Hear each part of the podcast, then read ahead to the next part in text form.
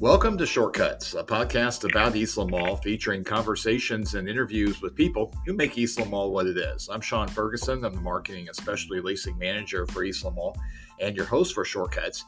And today, our guest is Melanie Atwood, the executive director of Cancer Pathways Midwest. Melanie, hi. Welcome to Shortcuts.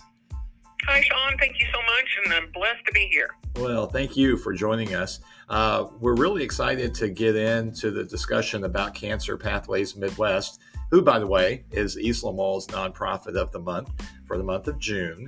But first, let's talk about you. Give us some of your background and tell us how long you've been involved with the organization. Well, goodness, I've been involved with the organization since, uh, let's see, I joined in 2013 in like January of that year. Um, and was blessed to be the first hire um, of staff. We spent the next uh, probably eight, nine months getting ready to get the rest of the team on board. We opened up our uh, clubhouse doors on February 6, 2014, to a crowd of over 300. It was amazing, and um, and I've been here ever since. Before this, I was um, I was at Youth First, uh, another nonprofit. And before that, I, I I dabbled, as I would say, in nonprofits throughout my life. My folks uh, groomed me from a young age, me and my sister, the importance of volunteering and giving back to community. And so it was just always a part of our DNA. Um, and finally, um, gosh, about, I guess, 12 years ago now, I thought, you know what? It's time for me to dive in. I've done it a little bit throughout my life through, you know, started out with American Heart Association and taking those envelopes around to, to people in the neighborhood and, and a variety of things through the years. And and we're like, now's the time to dive in full time. And um, nonprofit is a work of the heart. It is so needed in any community. And we're blessed in our community to have so many um, organizations working together um, for things that, that can't be done any other way, you know, and working in collaboration with for profit organizations. And it really takes all of us uh, to make a big impact in our world. It sure does, and I couldn't agree more. We've got some great nonprofit organizations in our community, and I know your organization is one of those. And so let's talk about Cancer Pathways Midwest. Now, it was formerly known as Gilda's Club of Evansville. How hard was it to make that rebranding change uh, after you know opening up as Gilda's Club back in 2014? Absolutely, and it's um, you know, and after a year of a pandemic and COVID, we've had people say now, and I'm like, oh yeah, now's the absolute time. Uh, Gilda's Club is a national organization, and um, the national uh, headquarters is Cancer Support Community. Uh, to give you just a little uh, info on that, there used to be wellness communities and Gilda's clubs, and they joined together uh, to form Cancer Support Community. But all the Gilda's clubs said, you know what, we love our name, we're going to stay there. So, so there were about there's like 42 or so affiliates throughout the country, and about half of those were Gilda's. Um, we uh, it was an amazing organization. Um, you pay fees to be a part of that organization, and so over time, it became the fees started going up, and then we spent more time talking about Gilda Radner as like you know what's the name? I don't understand the name, um, and we were spending more time talking about Gilda Radner, Saturday Night Live comedian, ovarian cancer, instead of talking about the mission and what we did. And so the board made a strong decision in the in the in the year of COVID. Um, we learned so much, and it really is about local people helping local people and we're kind of we were one of the smallest affiliates in the network and things that work in our tri-state rural area is different than what happens in New York City and Indianapolis and Chicago and and we're like okay we need to state the obvious and put cancer in the name so that people know what we do and it has been overwhelming. April 12th, we made an announcement, and it has been overwhelming the walk ins and the calls that we've gotten um, just by changing the name. Wow, that's amazing.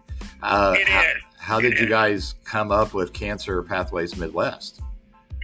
Well, you know, there was another affiliate, Gilda's Club Seattle, that stepped out of network about four years ago, and and Anna and I, their founder and, and executive director, and I have remained friends and, and colleagues through the years. And and I called her and I said, Anna, I said, you've got the perfect name, Cancer Pathways. Um, cancer's in the name. All the many many paths that we're on from newly diagnosed to managing recurrence to helping people continue walking forward through the loss of a loved one to just I mean, just celebration of, of, of survivorship.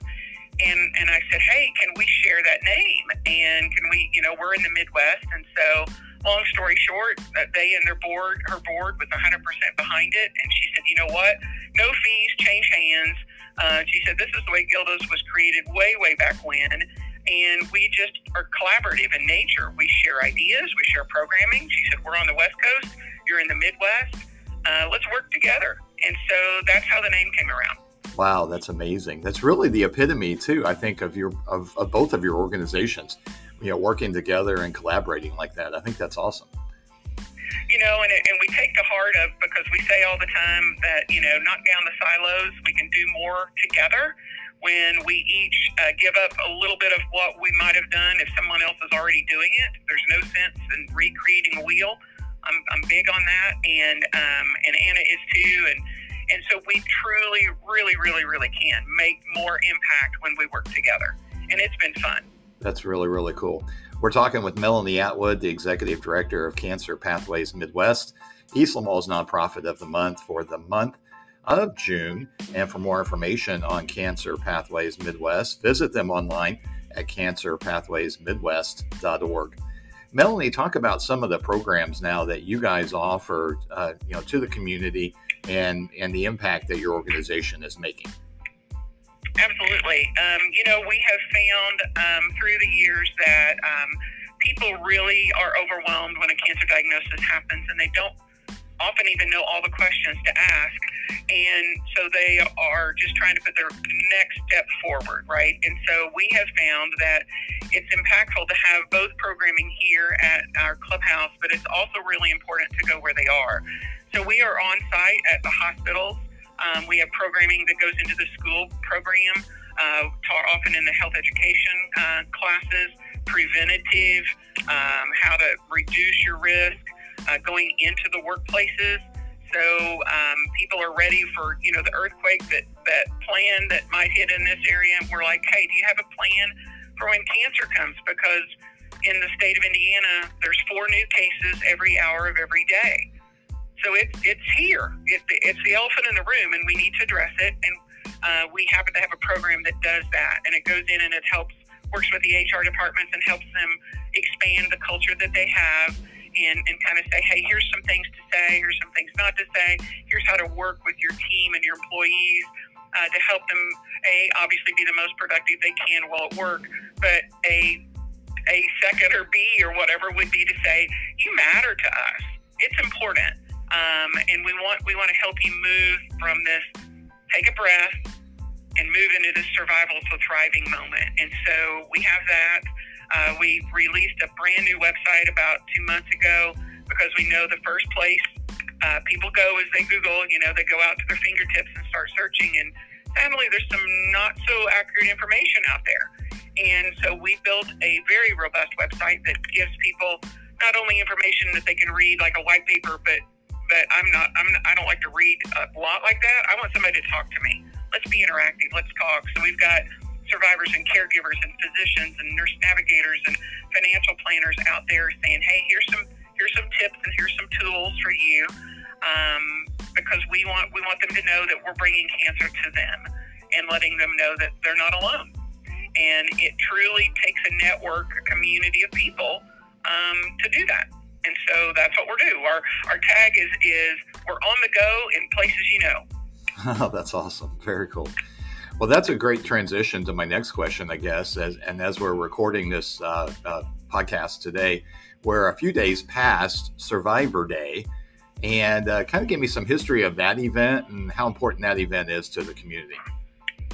Oh my goodness, it's it's like the uh, the sprinkles on the cake, right? Um, all day long, the month of June is National Cancer Survivor Month, and then the first Sunday in June is National Cancer Survivor Day. And to have a day set aside where it is truly a day of celebration.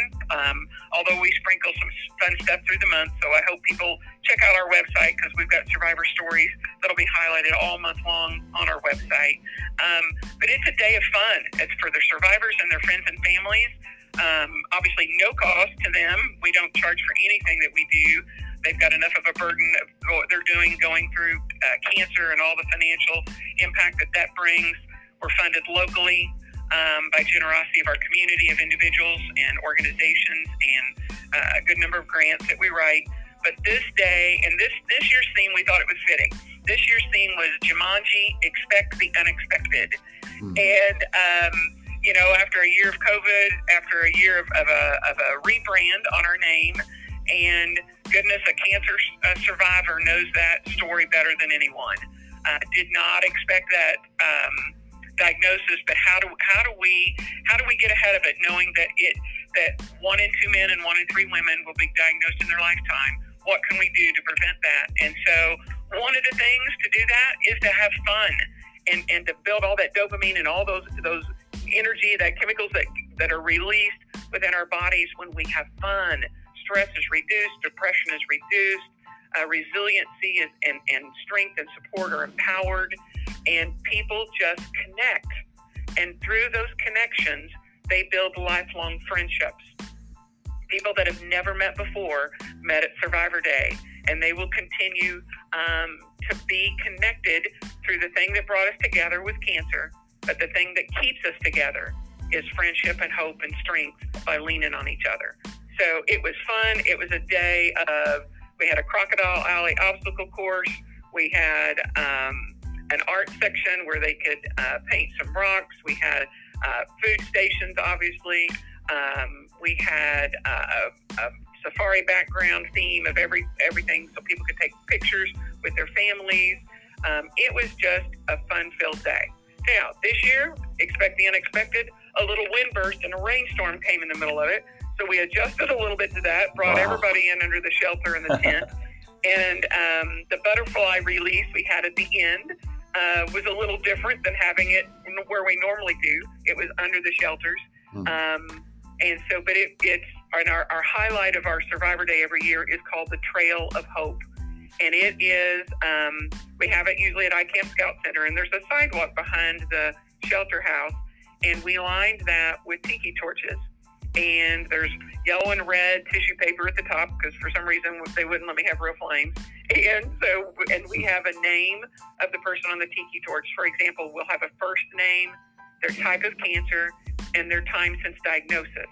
And so, what we do is this year, our most recent was one month since diagnosis.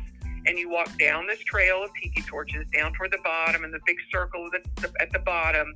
And our longest survivor was 43 years and a few months. Oh my so, what it does is it allows people to walk down there and say, I can do this. There's somebody else that has what I've got, and they're still here 10 years, 20 years, 30 years, 40 years later. I can do this. I'm not alone in this journey. Wow. And and it is absolutely amazing. I mean, the goosebumps that you have from seeing the, the, the tears of joy, really, for people realizing, I got this. I, I can do this.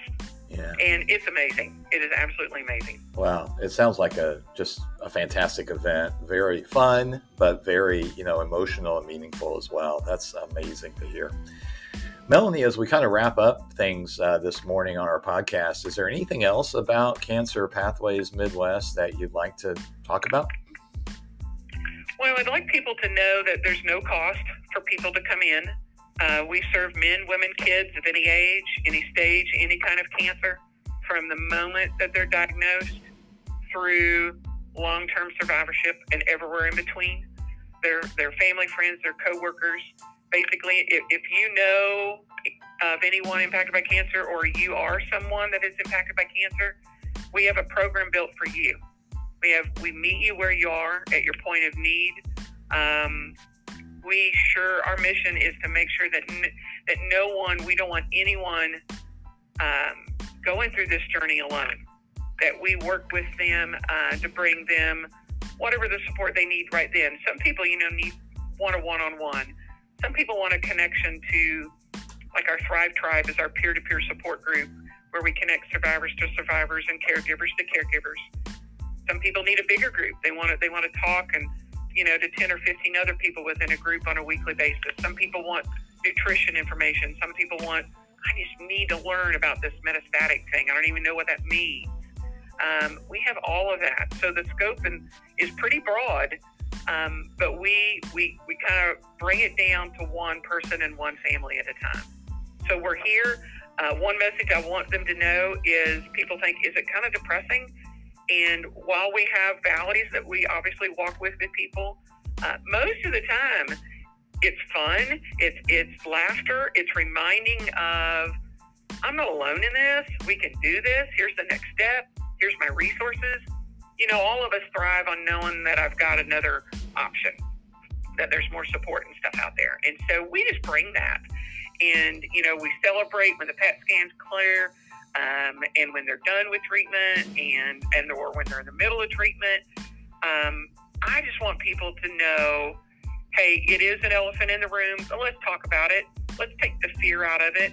Let's say the words, I have cancer, and then let's move forward because that next step is huge, but it connects you to literally bridges and, and lifelines of hope and support and connection to other people. And there is a whole lot of people in this town that have been impacted by cancer and they want to give back to other people to say, hey, let me remind you, you got it. It's okay to not be okay. You don't have to be strong all the time. Um, but you're here and you're surrounded by a whole lot of people that understand it and get it. And, and now you can find it behind the blue door instead of the red door, the blue door on Vogel Road, and you can find it out in our community as we are on the go in places you know.